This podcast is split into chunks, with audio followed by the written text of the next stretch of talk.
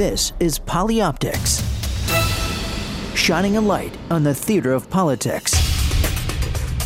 Now, from Washington, D.C., here's Adam Belmar. Thanks for joining us as we pull back the curtain on the events that shape American politics and drive the images and headlines. Polyoptics, the only show of its kind on the air today, and it's only on POTUS, Politics of the United States. This week, White House production chief Palooza. For the first time ever, we've pulled together all the living past White House production chiefs into one room.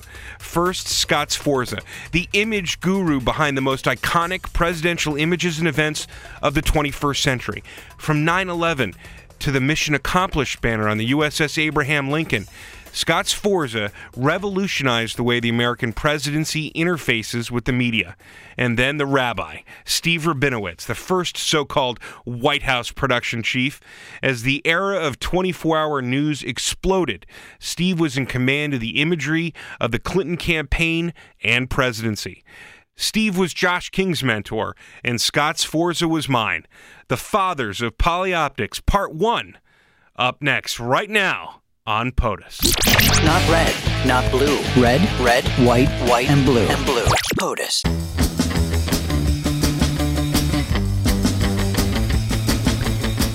Josh, I wouldn't be sitting here with you today if it wasn't for our next guest, uh, a man with whom I have so much in common as far as the progression of my career, but really somebody who's taught me just about everything that I know about polyoptics and personally gave me an opportunity to follow in his footsteps.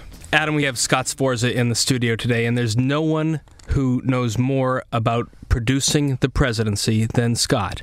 Uh, long before he came to the White House, uh, as a producer at ABC News, I learned so much from him and the work that he did with Peter Jennings and Ted Koppel. I mean, there was one trip that we took with President Clinton to Russia. It was the first trip that we took to visit uh, President Yeltsin. And Ted Koppel and the cr- Nightline crew came aboard. They did five successive nights of coverage of our trip. And the way they packaged stories told me in successive years how best to produce stories and design storylines for President Clinton's trips, both in the United States and abroad. So everything that I learned about packaging a presidential candidate or a president of the United States came from the best producers in television, and Scott's one of them. To be sure, and uh, I'm lucky to be looking at the man, the myth, the legend, Scott Sforza, right now. Welcome to Polyoptics, Scott. That's very kind of both of you. Thank you so much. But um, you know, I just uh, you're a humble guy, but we're going to get down to some Yeah. some great stories and some uh, some wonderful reflections, which will give our audience uh, a little bit of an in- insight into uh, what you've done in your career, what you continue to do, and what you pioneered and taught so many of the rest of us. Uh, I guess I'd like to start just by saying something uh, out loud for our audience that, that you told me when we first talked about uh, your job at the White House and uh, the potential for me to, to try and jump in and fill your shoes. And it was, you're producing for the President of the United States. And everything that you do draws from what's best for him or her. And uh, I know your personal relationship with the president that we serve, but I know also your dedication to the United States and to the office of the presidency. Um, was it just the most uh, uh, wonderful experience of your professional life to serve in the White House, or is it uh, something that uh, you've sort of mellowed on in the years since you've left? no, I uh, I think it was an incredible uh, time of my life. I mean, that was one of the most. I always used to tell everybody at the White House I had the best job there.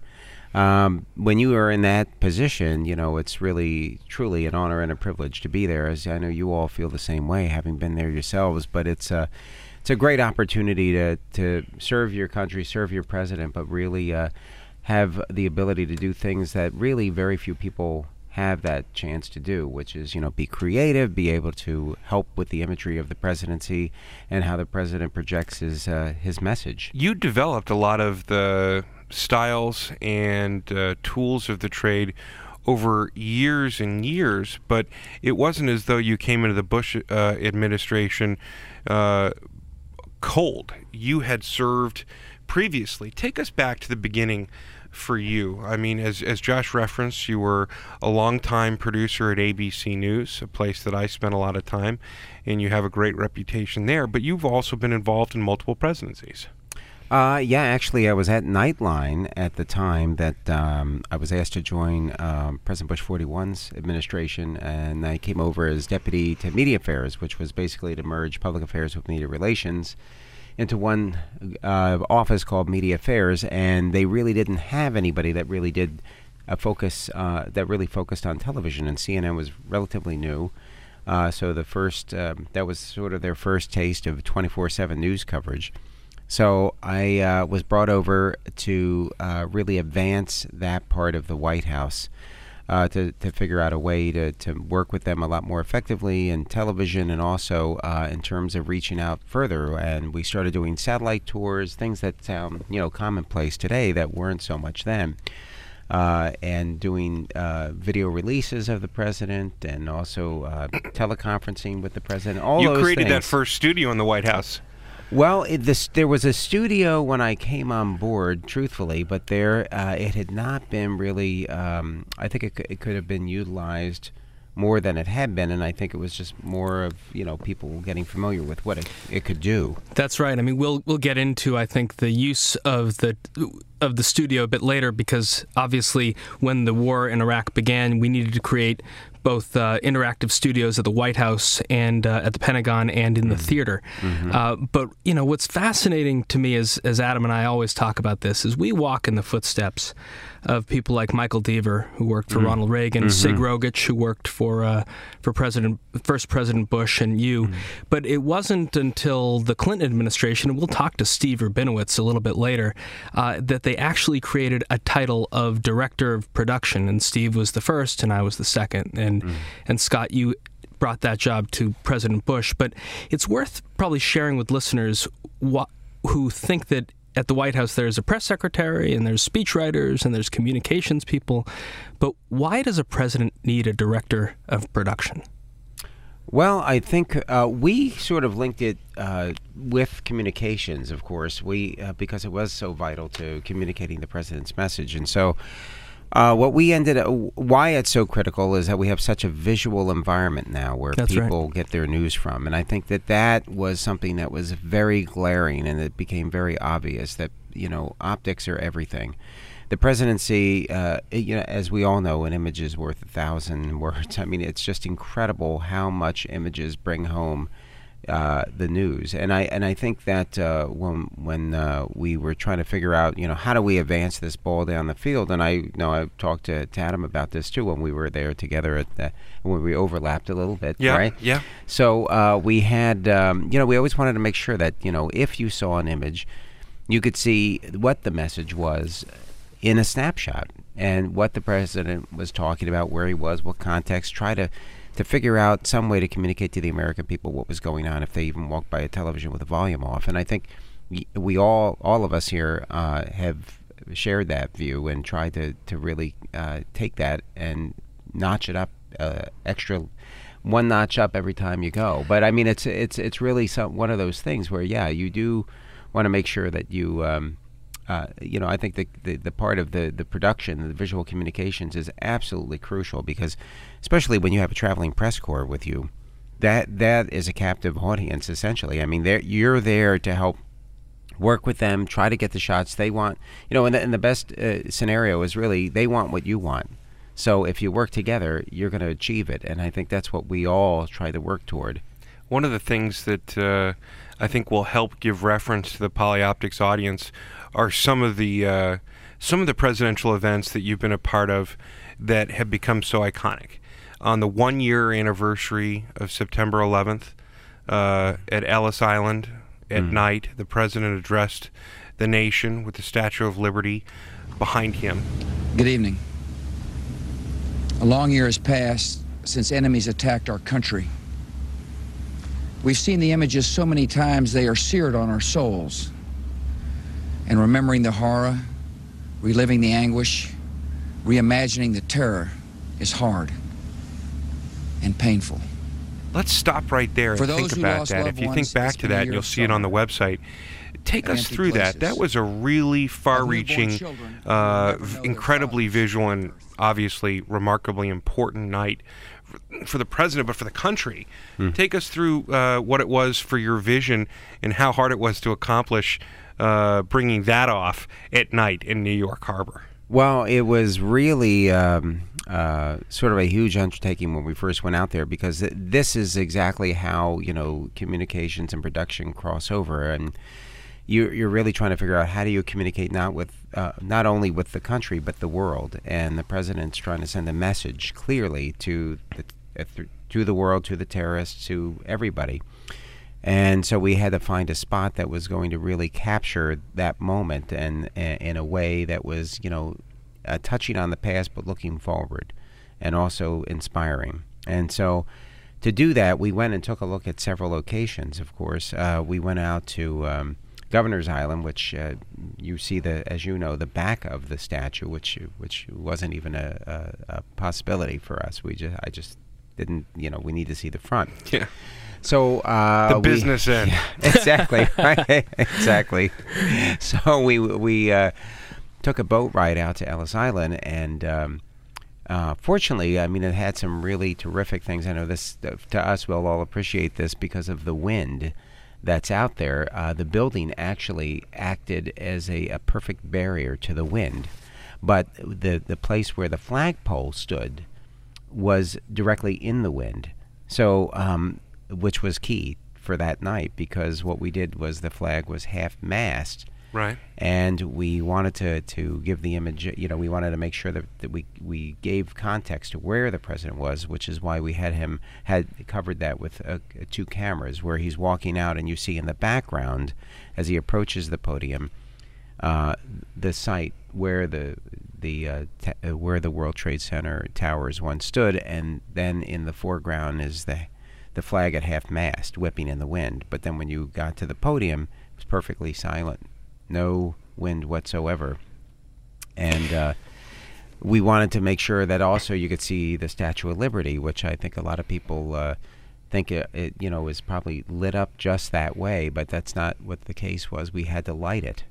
Um, And this entailed just an enormous amount of logistics, of gathering people together in common purpose to pull this event off. And it meant what staging uh, an enormous amount of lights uh, in the right places on rough waters at night. And Right. you were able to pull this off and bring it together and get people to share your vision and execute it in the just really, I think it was a flawless event. Well, we really had to sell it. Uh, to you know, we had actually a backup location in case that wasn't going to work. In case for whatever reason the president uh, could not go to Ellis Island by boat if the waters were too rough, and they uh, and for a variety of reasons, if the if the service Secret Service decided not to go, we needed to have an indoor location somewhere.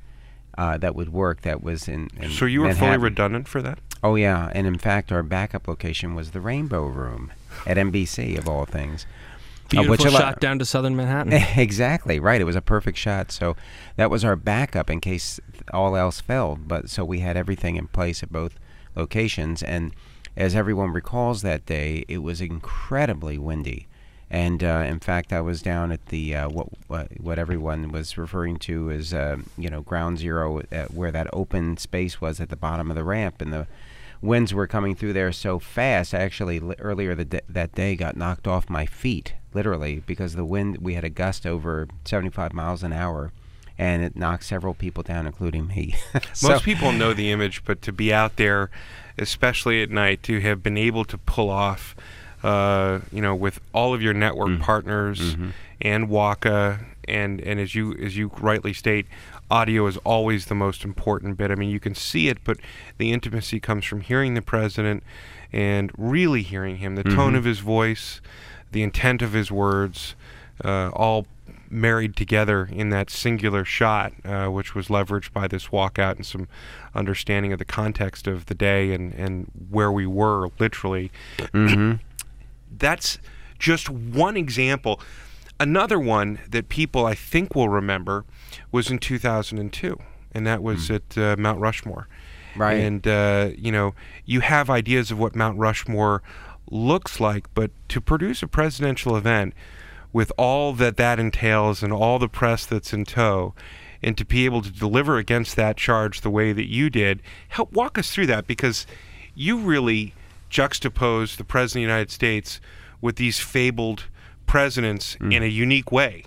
Well, I, there was a, actually a lot of discussion about it because uh, that's, you know, it was kind of controversial. Where you know, did you know, with a lot of people worried that you know, was did that mean that the president was trying to Say know, that he compare be, uh, himself right. that he should be etched in there, and so you know, there was a lot of talk about you know, was that the right decision? Should we do that or shouldn't we do it? And in fact, you know, we made uh, in order to get that shot, we all talked about it at length. So I'll have to say it's a, it was a group decision. What was the substance of that address? Do you remember?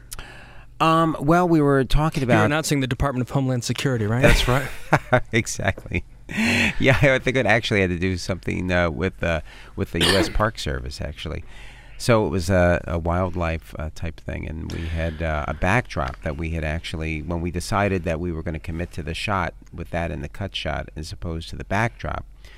We uh, actually made a, a backdrop to go behind. Should we it. stop for a second? We want to make sure that as we go through this in, in our parlance, that people understand what a cut shot is. So I'll give that to you Yeah. to explain. Sure, sure. I, so uh, the first is the head-on shot, obviously from uh, the platform that's directly in front of the stage. It, it faces direct, and then there's the profile shot, as we all know, which is the cuts, which kind of gives you that angle off to the side. And there could be several cut shots, really. I mean, it doesn't have to be right there. Uh, you can also have uh, a buffer shot, as we call it, right, uh, which is in that area between the stage and the audience, where you sometimes bring the photographers and camera persons in uh, close to the to the president or whoever's on at the podium, and you shoot straight up. Because if you have a nice shot that you've set up, like some sort of a banner above their heads, you get a really nice shot uh, if you've set it up correctly. And if you're in the Black Hills of South Dakota and you're getting the local South Dakota press, largely who will fill the main, what's called the main riser back Mm-hmm. uh, behind the audience, and they'll be shooting straight on at the event. Mm-hmm. It's these. Uh, Pool photographers and, and pool video that go along with you on Air Force One that are allowed into this close in buffer area. And if you're a photo editor or a producer back at ABC News, there's no way that you're that y- the people that you assign to go on these trips can be allowed back into Washington if they don't have that shot for posterity made of the president against the the uh, Gutzon Borglum's sculpture of Mount Rushmore. Correct. Yeah, and you want to make sure that you give them that shot. And it's like you said before. I mean, if you give it to them, they're going to take it.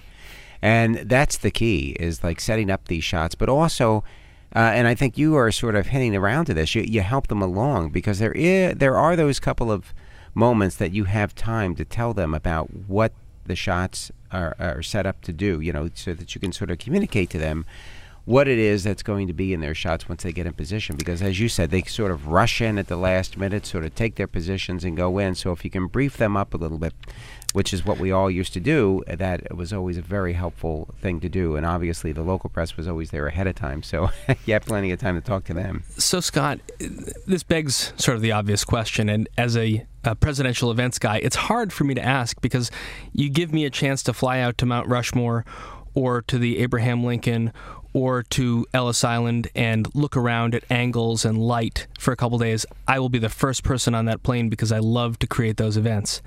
But if you go back to Ronald Reagan and George, the first George Bush, and even the Clinton years, the Oval Office was used for a lot of these key moments. Now, President Clinton started to take the take to the road more to do more of these produced events, but if you think about one year after 9/11, uh, with the backdrop of New York Harbor and Lady Liberty, or Mount Rushmore, or uh, Katrina and, and Jackson Square. Jackson Square. That was Scott's I mean, Forza. uh, how, how, talk about the, the sort of central character you had to work with, which was George W. Bush, the White House communications operation, which said, We'll be more effective communicating this message by firing up Air Force One, bringing all these men, people, materiel to these event sites, deploying Scott Sforza rather than writing good speech and giving it from the Oval Office. Yeah, I you know that's one thing that really I, I trace back to the president because I mean I really think he wanted to step outside the box and not always be in the Oval Office because you know and and certainly the communication structure at the White House was set up in a way that would support that. I mean Karen Hughes, who who you know, and Dan Bartlett. I mean, Mhm. they're very very familiar with uh, the the president and what he likes, and we all became to you know to know exactly. You know, just as you did with what President Clinton liked, we we dis, uh, you know we of course became very familiar with what President Bush's likes and dislikes were, and he was very much somebody who would really take a step outside the box and would very be very trustworthy of his staff. So that gave us a lot of latitude to do things that had never been done before. And uh, and I think for me that was a thrill because we got to go out there and sort of figure out a way. You know, if there was a particular message, you know, you you deliver the message from where from the source, where it is, where it's located. I mean, we we have done uh, many many many um, uh, addresses to the nation that were uh, at it on location somewhere, just so that we could give it context for what the president's message was. You know, one of the stories uh, that for journalists here in Washington uh, still is worthy of being bought a beer if somebody who was involved will tell it uh, was the night in October of 2001 when uh, George W. Bush, uh, at with your help, called the networks very late in the day and gave a momentous address to the nation, not from the Oval Office, but from a place that no presidential address has ever been given before or since, uh, to announce the beginning of Operation Enduring Freedom, um, which was our attack on the Taliban in Afghanistan. On my orders, the United States military has begun strikes against Al Qaeda terrorist training camps and military installations of the Taliban regime in Afghanistan. Walk us through that night, because that one, that one came up and bit a lot of people in the ass, and it was only because of you and some foresight, as I know uh, from hearing this story many times, that, that it actually happened. Uh, yeah, we really had to plan that carefully because we knew that day was coming. The uh, the issue was that we needed to keep it secret, uh, basically, so that uh, uh, when the uh, our um, forces were going into attack, that we didn't telegraph their movements. So, uh, in order to do that, um, the president wanted as as uh, as little lead time for the press to know about it as possible, so that it wouldn't impact. Um, But tell us the location Reaction. you chose and, and, and, why that was and, and how you pulled that off. Yeah, so the the way we connected all of it is that uh, we tried to think of a place that was sort of symbolic of showing that Washington was was up and running. Every business was as usual. Uh, we wanted it to also do it in a, something uh, room that was symbolic, the treaty room, up in the residence of the White House on the second level, And- which and- is rarely seen. Right. Let's talk about that just as a location for a second, Josh. Uh, when you were in the White House, did you spend a lot of time up there? And what, you know, we call it the Treaty Room. That's the official name. It's on the uh, the residence floor of, of the White House. basically off limits to everyone but president and close staff working Absolutely. late late into the night. And uh, I only really got to go up to the second floor, the living, the so-called living quarters, when I'd do an occasional turn as the president's personal when the other guys were all taking well-deserved time off. So for us, doing anything up in the uh, second floor living quarters was only going to be moments like. Uh, Tom Brokaw or Diane Sawyer saying "Day in the Life" and a very rare trip upstairs. Yeah, Scott Sforza is a student of history and a student of the White House, and uh, he's been in every single room there is to see, and has prepared detailed histories of what those rooms represented across uh, American presidencies. But uh, to have collaborated with the president George W. Bush on this space and to bring those people into that space. Uh, with very little warning, Scott, I'm just so impressed because that's a view that you might have thought you'd seen before, but no one had ever seen that angle and that shot before. Yeah, and um, and for us it was it was important, and I think for the president um, it was really a message that he wanted to send because it was the one uh, room that was not only symbolic in terms of uh, of the storyline for you know when the press said, well, where was that, or when they realized where they were, they were able to write about you know this the the, the speech in the context of where the location was, but also on television you could see someone literally flying a kite in the background. So it was just you know one of the m cars going by and you know business as usual which is really what the president wanted to to send that message. I mean here we are you know uh, it was it was one of those moments not only are we you know uh, uh, retaliating for the, the the attacks that were uh, made on America, but also, hey, look, where you didn't you didn't hurt us. We're still we're still in business, and I think that that was the message he wanted to get across. Josh, uh, uh, it was right, literally on the in the just in the days after Katrina hit the Gulf Coast that Scott and I uh, crossed paths again um, in the Roosevelt Room of the White House. I was uh, tapped to do a live interview. This was, uh, for all intents and purposes, the first real live sit-down interview the president was going to do in his presidency. It was with Diane Sawyer. Uh, it was in the Roosevelt Room. It was just after seven in the morning, and we didn't get the call to come in and start to work on it until about seven the night before. And thank God Scott was there because if you know Scott, and for those of you who are listening to us on Polyoptics here on POTUS, Sirius XM 124, uh, when Scott Sforza is working on something, he doesn't sleep, and the people around him strive for, per- for, for perfection. And so when we were working all night long, Scott and his people were there with us to make it work. And uh, that interview was was an important interview, but it didn't necessarily go as well for the president as it might have uh, on some some substantive details. But it was what just a f- couple weeks later, a few weeks later, that you took the president and the rest of us into what was essentially the heart of darkness at that point and lit it up in Jackson Square. Mm-hmm. I'm speaking to you from the city of New Orleans, nearly empty, still partly underwater and waiting for life and hope to return. Uh, talk to us about that address to the nation. Yeah, I think uh, for Jackson Square, um, we really, I mean, I think everybody felt strong that that's where the address should be. I mean, it was, you know, where it was happening. And that was sort of Jackson Square was symbolic of the heart of New Orleans, really. I mean, everybody uh, can relate to Jackson Square. So, we tried to do it in a way that was not going to be disruptive to um, the city in any way, uh, power wise or otherwise. Well, I there mean, really wasn't any power down there, was there? We had uh, uh, our own generators that we just had from, you know, that were uh, right. owned by the military, actually, which were owned by the White House, um, uh, so that we didn't impact any of the local power. But all those things had to be thought through because some of the, you know, obviously reporters will will try to, to look for all those little things that to, to try to take away from the moment. But uh, it was important to be there that day, and I think um, I don't think there's any regrets about having uh, done it. I'll say this for history that uh, your event in Jackson Square came off a heck of a lot better than John McCain's uh, visit there a few years later at the beginning of his presidential effort. Yeah, that's uh, yeah definitely different. Uh, that's for sure.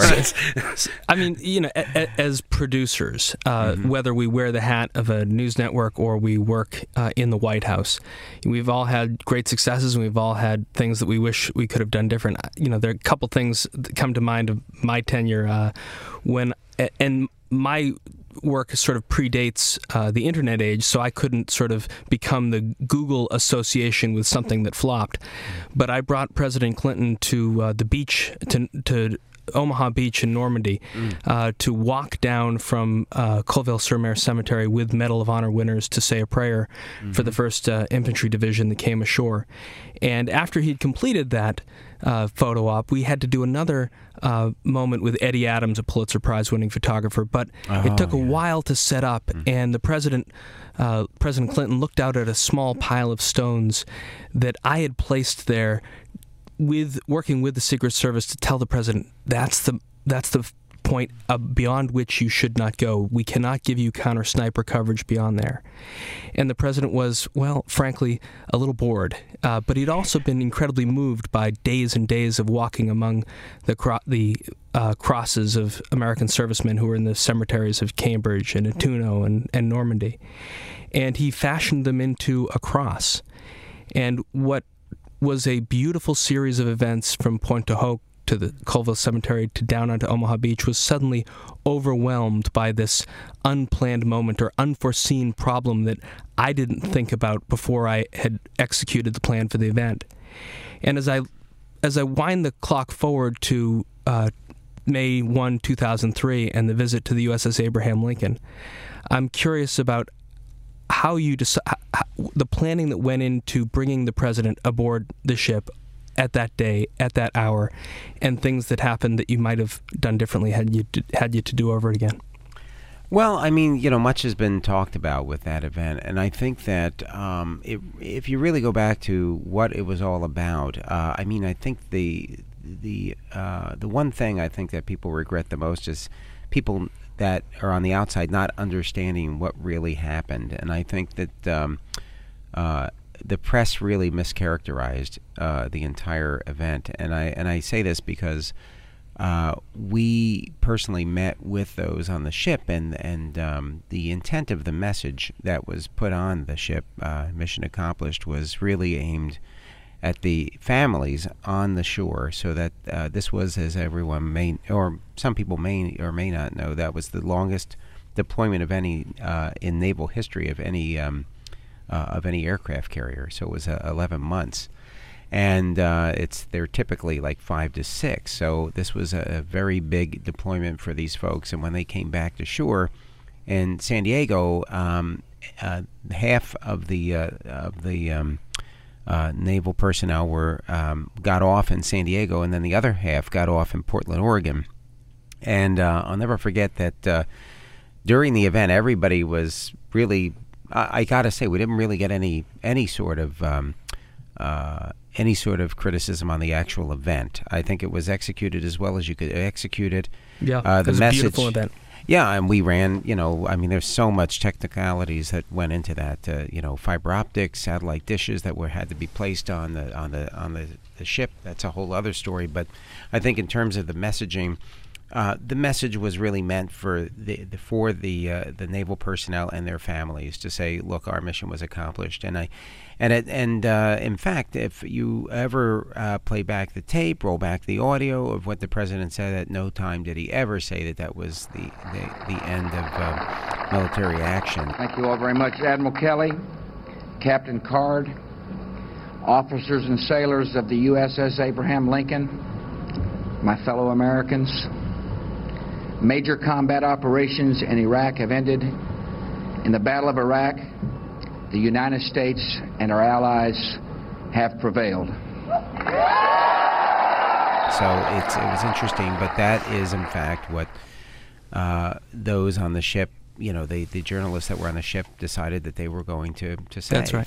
I mean, you, you, if you go back and look at other histories, you hear Secretary of Defense Rumsfeld talking about how he had worked over the speech draft with the White House and scrubbed it for sort of this the the problem of tense, which is to ascribe anything to the past tense. This thing is over. This mission is accomplished, and you you imbued President Bush's remarks on the sta- uh, on the flight deck of the carrier with things that said, you know, the work must go on, the the pro- the challenges that lie ahead will be very difficult, and yet, and it was it was a extraordinarily well executed event from the la- landing in the SB3 Viking to the to the walkout to hail to the chief and the placement of the of the uh, Skittles just so.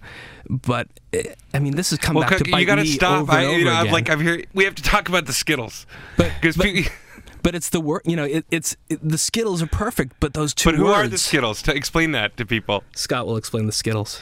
Yeah, the Skittles are, uh, you know, of course, on an aircraft carrier, every uh, do every responsibility assigned uh, is is designated with a different colored jersey. Right on the flight deck. On the flight deck, right? So, um, you know, they look we, like a bag of Skittles. Yeah, yeah they yellow, look like a, red, yeah, green. All, yeah, exactly. They all represent the color of the Skittles. That's so right. But that's why the they, the visual uh, organization of that day having watched it, having seen it, uh, having talked to Josh so much about it. And, and, you know what? We've talked about this on Polyoptics before, mm-hmm. Josh. Mm-hmm. We've talked about it with uh, former White House press secretaries, uh, with Ari Fleischer, mm-hmm. and others. And at the time, in the space, mm. it was one of the most patriotic and moving events I had ever witnessed. The President of the United States in a flight suit landing on the deck of an aircraft carrier that was coming back after an 11 month deployment, fighting the fight for the American people against the terrorists. And, uh, you know, as you point out, mission accomplished, which was right there on the bridge, uh, which was uh, really not even in anyone's tight shot. It wasn't a story that was spoken about for weeks later. Right. Stayed on board the ship as giving evidence to what? That's right. Uh, it it did stay on the ship, and in fact, uh, days later, you see it chugging toward Portland, Oregon, uh, live. I'll never forget. I saw the shot live on MSNBC, and it was still there because they wanted to leave it there for the message for that those who were on the shore waiting for them in Portland, for those other uh, men and women that were on the ship. And uh, you know, and there was discussion about that message. Obviously, I mean, everyone asked all those questions. Same thing that we're talking about now. Everybody certainly thought well, about we've all ahead of time. scrutinized the messaging and, Yeah. and and what it may be perceived as versus what it was offered for its intent. This one got away, and it just sort of. Someone said to me today, as I was talking about uh, coming to uh, to do our show, they said, "You know, I think that those two words have been killed for all of us for for, for time immemorial." I don't know if that's true, but I mean, look, the three of us have all had great achievements in presidential production through the use of words. And it goes back to what Scott said at the very beginning of this conversation. People's attention span is too short, network airtime is too brief to allow for the full exposition of presidential remarks. But if you can come up with those two or three or four words that tell a story in one frame, whether it's a print picture, a still picture for newspaper, or that brief piece of video that's muted while I'm running on the treadmill, you've won. But the only criteria that you have to use is sort of present tense, like meeting America's challenges, protecting America's values, things that show sort of an ongoingness rather than a it's it's one and done. We're all over. We can we can put a, a, a notch into our uh, our gun there. You know, uh, folks who are listening to us uh, here on POTUS, Polyoptics uh, uh, Radio, um, we are joined today uh, to, by Scott Sforza, who's someone we have the greatest admiration for and someone for uh, whom I have uh, uh, owe so much and uh, have learned so much, and uh, a man who has pioneered presidential communications and done so uh, in a way that has sort of put us on a path towards uh, what future presidencies are going to do and what this presidency is also doing. I want to take a, a bit of a left turn, no pun intended, because we have uh, also joining us in studio for this episode of Polyoptics, the man they call the rabbi. Is that right, Josh? That's right, Steve Rabinowitz. I mean, we- we've been talking to Scott Sforza for a while, and uh, and Adam and you and I, uh, we walk on Steve Rabinowitz's shoulders uh, and follow in his footsteps. Steve was the first ever director of production of the White House, and I've I've known Steve going back to the 1988 campaign, but that was certainly not his first campaign. But no one taught me more about how the visual works than Steve. He taught me about motion, about how to su- to suggest to a pool photographer that they might squat just in one particular place. That if they if they just be patient, the candidate will walk right to him, accompanied by uh, a bunch of students or soldiers, and we'd make this shot of motion that you couldn't make from standing behind a podium. So, I mean, Steve walked into an event with a, a producer's eye, a photographer's uh, zeitgeist, and a, a politician's uh, ability to work all this stuff out. And there's nothing that about producing the presidency that I didn't learn from Steve Rabinowitz. It's great to have him here. You're very sweet, Josh. Thank you. And you're welcome to say that over and over again. It's very nice. as I will. so, I mean, St- Steve, you you were the first director of production, uh, but you brought so much of these ideas from uh, the 1984 campaigns and into '88. And uh, when you went into the '92 campaign, I'm not sure when you started with Governor Clinton. Did you envision that it might end up uh, in the White House in the in that role? No, you know, I'm I'm an old guy, so I'd worked on a million losing presidential campaigns before I uh, lucked onto the Clinton guy. And uh, my, my my friends in Arizona, where I grew up, nobody everybody thinks me the New York Jew, but I grew up in Tucson. Uh, and my friends in Tucson called me the the kiss of death because whoever I worked for, beginning with my local congressman Mo Udall, when I was six, okay, I was 18, um, uh, all lost. You know, I could lose as as a lot of us did, multiple presidential campaigns in the same in the same cycle. Um, and uh, I joined Clinton in in April of that cycle. You know, it was so early then, like compared to now, that Clinton himself remembers me being with him from the start, and I wasn't. I was. I actually started with. Uh, Well, I'm with- just getting a look at you, and I don't think I'd forget if you were by my side. Thanks. I think Steve's hard to miss. I actually uh, I actually started with Bob Kerrey that cycle, but no, Josh, in the in the in the early days, you know, we didn't think. I mean, it wasn't just along for the ride, but uh, we never thought, you know, that it would that it would go where it did, or that. Uh, you know, or that it would take us personally there, and uh, it was really it was really an extraordinary thing. And of course, during the campaign, you could see it building and building momentum, and um, and and then you know finally it, it just it went.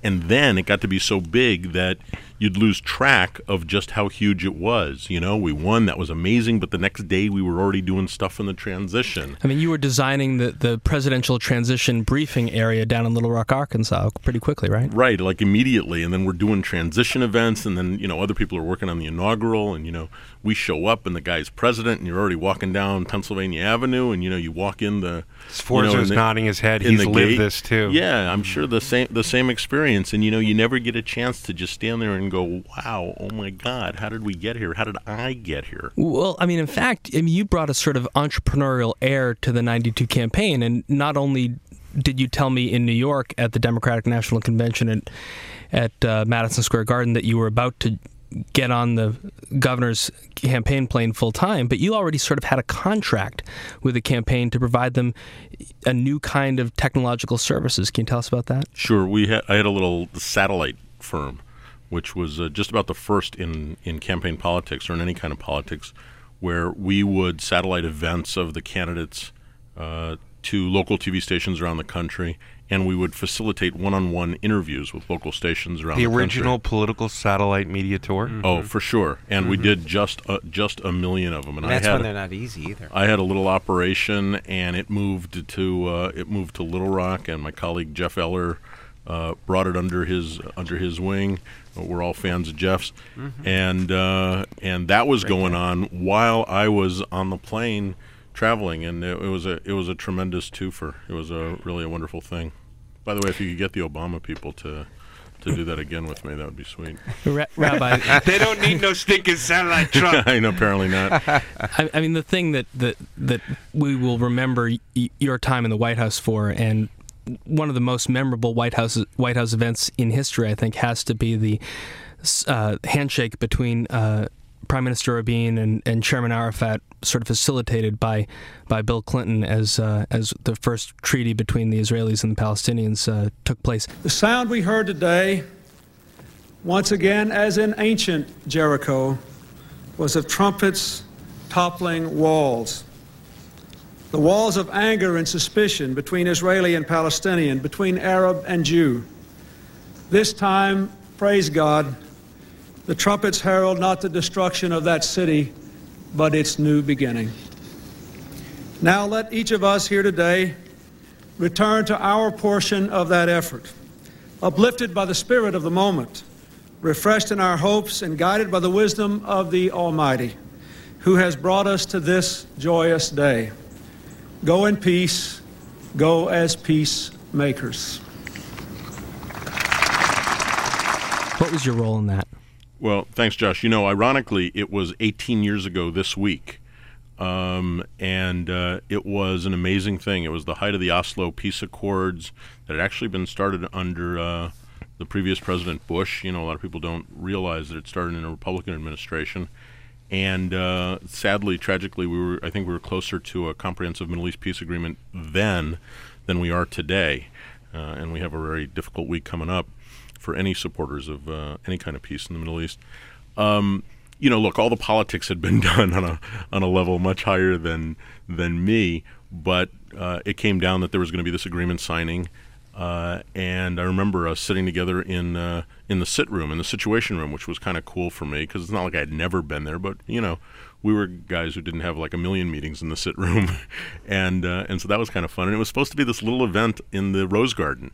It was going to be a little agreement and peace treaty signing in the Rose Garden. What's a thousand extra chairs? Right, exactly. And then the thing just grew and grew and grew, and there was you know tons of pressure from the Jewish community and the uh, Arab American community and the diplomatic corps, and everybody wanted in on this event, and so we moved it to the South Lawn, and then we said, you know, what the heck, you know, invite everybody, and uh, it was just a blast on so many levels. And and, and back then, you know, I I don't know how it was for for you guys, for you three guys, but it, it was almost like I had no boss. Like it, we just had amazing, Exactly. re- amazing reign of the place. There, nobody had a vision. It was our vision, Mm-hmm. you know, yours, you know, you guys. Um, and uh, and so you know we built a stage and set the chairs. And what was also fun was we had insane media coverage. I'm told it was the first time that we allowed live network anchors to broadcast from the South Lawn. So like ev- not only everybody came and everybody took it live, but I mean you know all the big network evening anchors, and it was just it was a crazy crazy. None of that in the Reagan and, and Bush years. Because I've, I mean, I lived through it a little bit, and I know you did a lot We- in Bush. What a pain in the ass. We did, but I, I can't imagine. Yeah, but the logistics involved at that time, just to get run the the lines uh, out to the cameras and everything was was extraordinary. I mean, what you had to go through it was that. it was huge, but it was it was so cool. And you know, as like this you know Jewish kid from Tucson, it was also fun on a personal level. You know, it shared my politics. I'm a little left in the in the peace process politics, and it was just it was really really an amazing time. You know, all of us did so many things in in these different White Houses that it was it's sort of easy to forget what a big damn deal it was. And this that day was a rare time when I thought, wow, this is big. What happened in the diplomatic reception room uh, prior to the walkout onto the South Lawn with Clinton, Rabin, and Arafat? And, and did you did the choreography of the handshake worked as you anticipated? And, and how did you set up the the still photographers to get exactly the angles that we'd hoped to get that day? Well, as luck would have it, there were a million still photographers, and so for once, it was a little hard for them for them to miss it. But no, this was something that this was something that Rahm Emanuel, uh, as a political operative in the White House, had uh, had kind of engineered, and of course, other people had engineered the the politics of it. And there was conversation in the in the dip room, as we call it, the diplomatic receiving room, that. Uh, that oval-shaped room on the on the ground floor of the south side of the White House, and uh, there was you know sort of kibitzing, if I uh, to use uh, Arafat's term, um, before going out, and you know people straightening themselves out, but there was not a choreography. We didn't like practice the handshake or practice the the Clinton position. Um, it it it it had been negotiated in a ROM way, and then it happened exactly right. But there wasn't. We didn't do a, a take, a secret take, in the dip room. Scott Sforza, uh, you are no stranger to enormous, unprecedented events on the south lawn of the White House as well. Will you give us one? What's your top? Was it was it the Queen's arrival? Was it? Uh, and, and if so, talk us through that because, like the rabbi, uh, these things just take on a life of their own. And then, you know, there may be a deputy chief of staff for the president, but the titular head of of, of that event, I know, was Scott Sforza. Well, I you know I always say it's a group effort whenever you put these things together. But like Steve said, I always think uh, I always used to say if you stop to think about what you were doing, you couldn't do it because it is so unbelievable when you stop and think about what you were able to to be lucky enough to be part of. So, and I would say for that reason, historically, uh, there were a couple of of uh, amazing ones. But I think the Queen's visit was a really iconic one, and I, I just think because it was just the the whole pomp and circumstance of it, and, and you know you work with the with, with Buckingham Palace, they all come over. We had to custom cut up one of our podiums because we didn't want the uh, the incident happening with the talking hat, as we all remember, so many Yes. years ago. So there's a, Yes, there's we a do. cut down blue goose that still exists um, with your name on it. I can I could attest that to the world. Well, we actually used um, well when when uh, we first started. Um, I did not like the just the blue goose and the um, and what was called the toast lectern, so I I decided to make a new one. oh, that's Nothing right. like having your own fabricating And, shop. no, uh, the Falcon. Talk about that. yeah, that's the wonderful. Falcon, which is what we used for the Queen. Okay, so that's what hers was. but we cut four inches off of it so that we could use it for. You know her. that, guys? Uh, St- Rabbi, do you know the Falcon podium? This is like uh, what everybody aspires to on the campaign trail for presidents these days. It- it- I think that This didn't is Mc- not the Eagle podium that they No, use not at the state Eagle dinners podium. inside. No, it's uh, typically now used uh, uh, all the time at the press conferences. it's like a lectern with It- a big, thick It's got the the, the top uh, part, and then it flares down. at Oh, the it's bottom. a little, and it's it's way way more narrow than the goose. You know how the U.S. Navy exactly. gives away all, all of its old frigates? We give all away our, all our old toast lecterns to other countries that need them. Don't go there because Sforza can tell you diplomatic about a few uh, countries for Yeah. whom he's designed a few podiums. Yeah, no, but that was uh, that was really fun to do that, and, and we made a actually we made a prototype at a. The only way the only way we could build it was if we bought uh, uh, Waka a new um, metal bending machine. I've been out there to see it out at the Navy Yard. It's, yeah. They are incredibly uh, proud of that capability and the Mm-hmm. fabrication efforts that they have. Uh, do you ever, have you ever been out there, Steve? You know, I'm I'm embarrassed to say I haven't, but I, I did get to work with those guys just a few nights ago at uh, at the Kennedy Center. My, my I don't know if it was my first Obama event or it was certainly a first in a long time, and I'm still uh, I'm still huge fans. They're You know- they're the best. We used uh, Sforza's uh, state arrival, Josh, for the uh, Queen of England for uh, something that I'll never forget on my watch, which was the uh, the visit of uh, Pope Benedict. Right. uh, right. to the White House, and that also took on a life of its own. We tried to to keep Scott's playbook in mind for everything that we did that day, and the social office didn't want to deviate because they knew that they had a, a program that worked, uh, and it was much different. It was much smaller in the pomp and the circumstance inside the White House and all of the things that would go on uh, after the arrival, but the number of people that were there required building like a stadium set. I mean, I- we I had uh, Scott. What was we? We must have had bleachers at three different levels. Um, there were over hundred thousand people, I think, on the south lawn of the White House, and it required a whole new. I, I think that was the largest number that was had uh, been on the South Lawn. It was from what- unbelievable from to what they said, but uh, it was big. Can we share a secret? Everyone, Josh, tell me if this has been your experience as well. Uh, but and I think Scott shared this with me at, at some point before it happened, and, and then I, I witnessed it myself. But whenever you have that many people in flannel uniforms, from the fife and drum to the people who are, someone no. always passes out, right? Yes, you always worry. You always have That- to keep them hydrated. and that's why you have a White House medical unit. I mean, That's right. Yeah. So, um, well, I- I, I don't, want- I don't want to talk. I don't want to talk papal visits, but I'd love to hear more about state visits. Um, I'm Steve, I'm I'd love jealous. to I, hear no, no, about I'm, papal yeah, I know you. visits. I'm sure you would, Josh, and I'm afraid we're going there. Um, but I'm jealous because I never did a full blown state visit, and so I'd love you know I'd love to hear more about it. You know, my closest thing was like whenever I needed.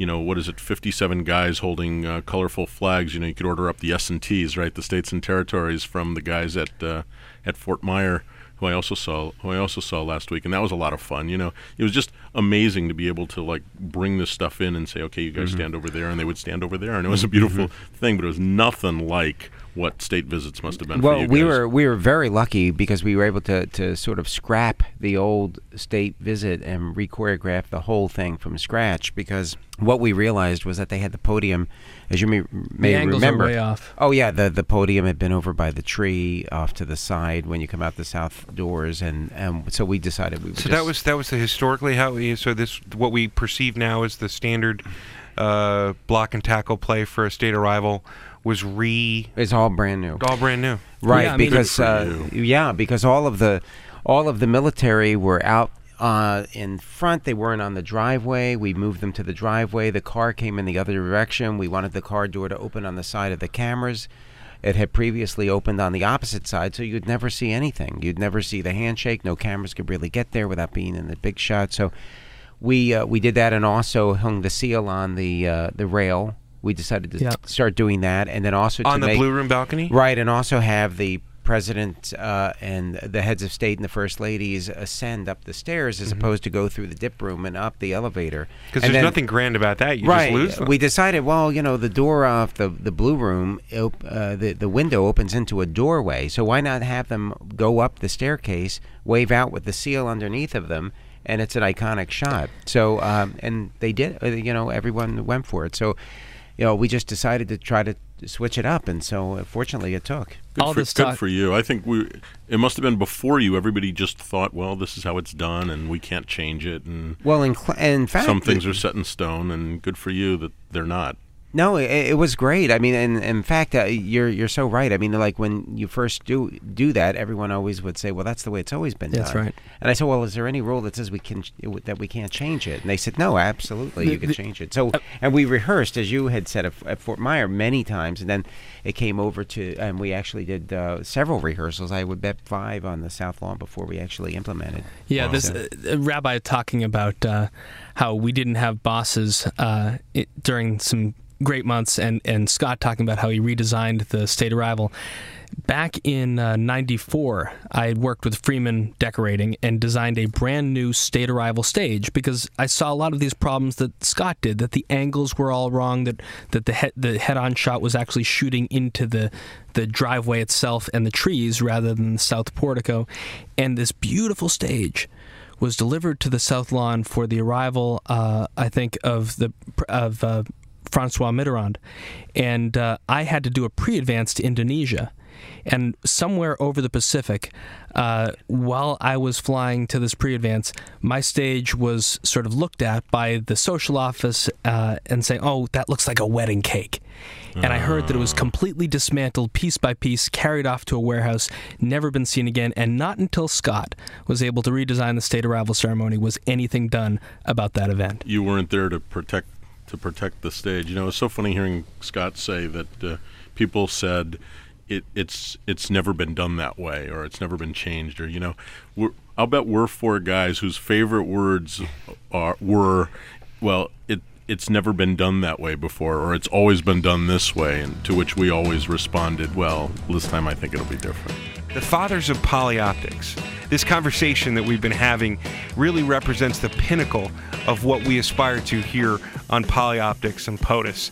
It's a discussion that lasted much longer than any of us could have anticipated. And so while we pause right now, we will be back with part two next week here on Polyoptics, only on POTUS.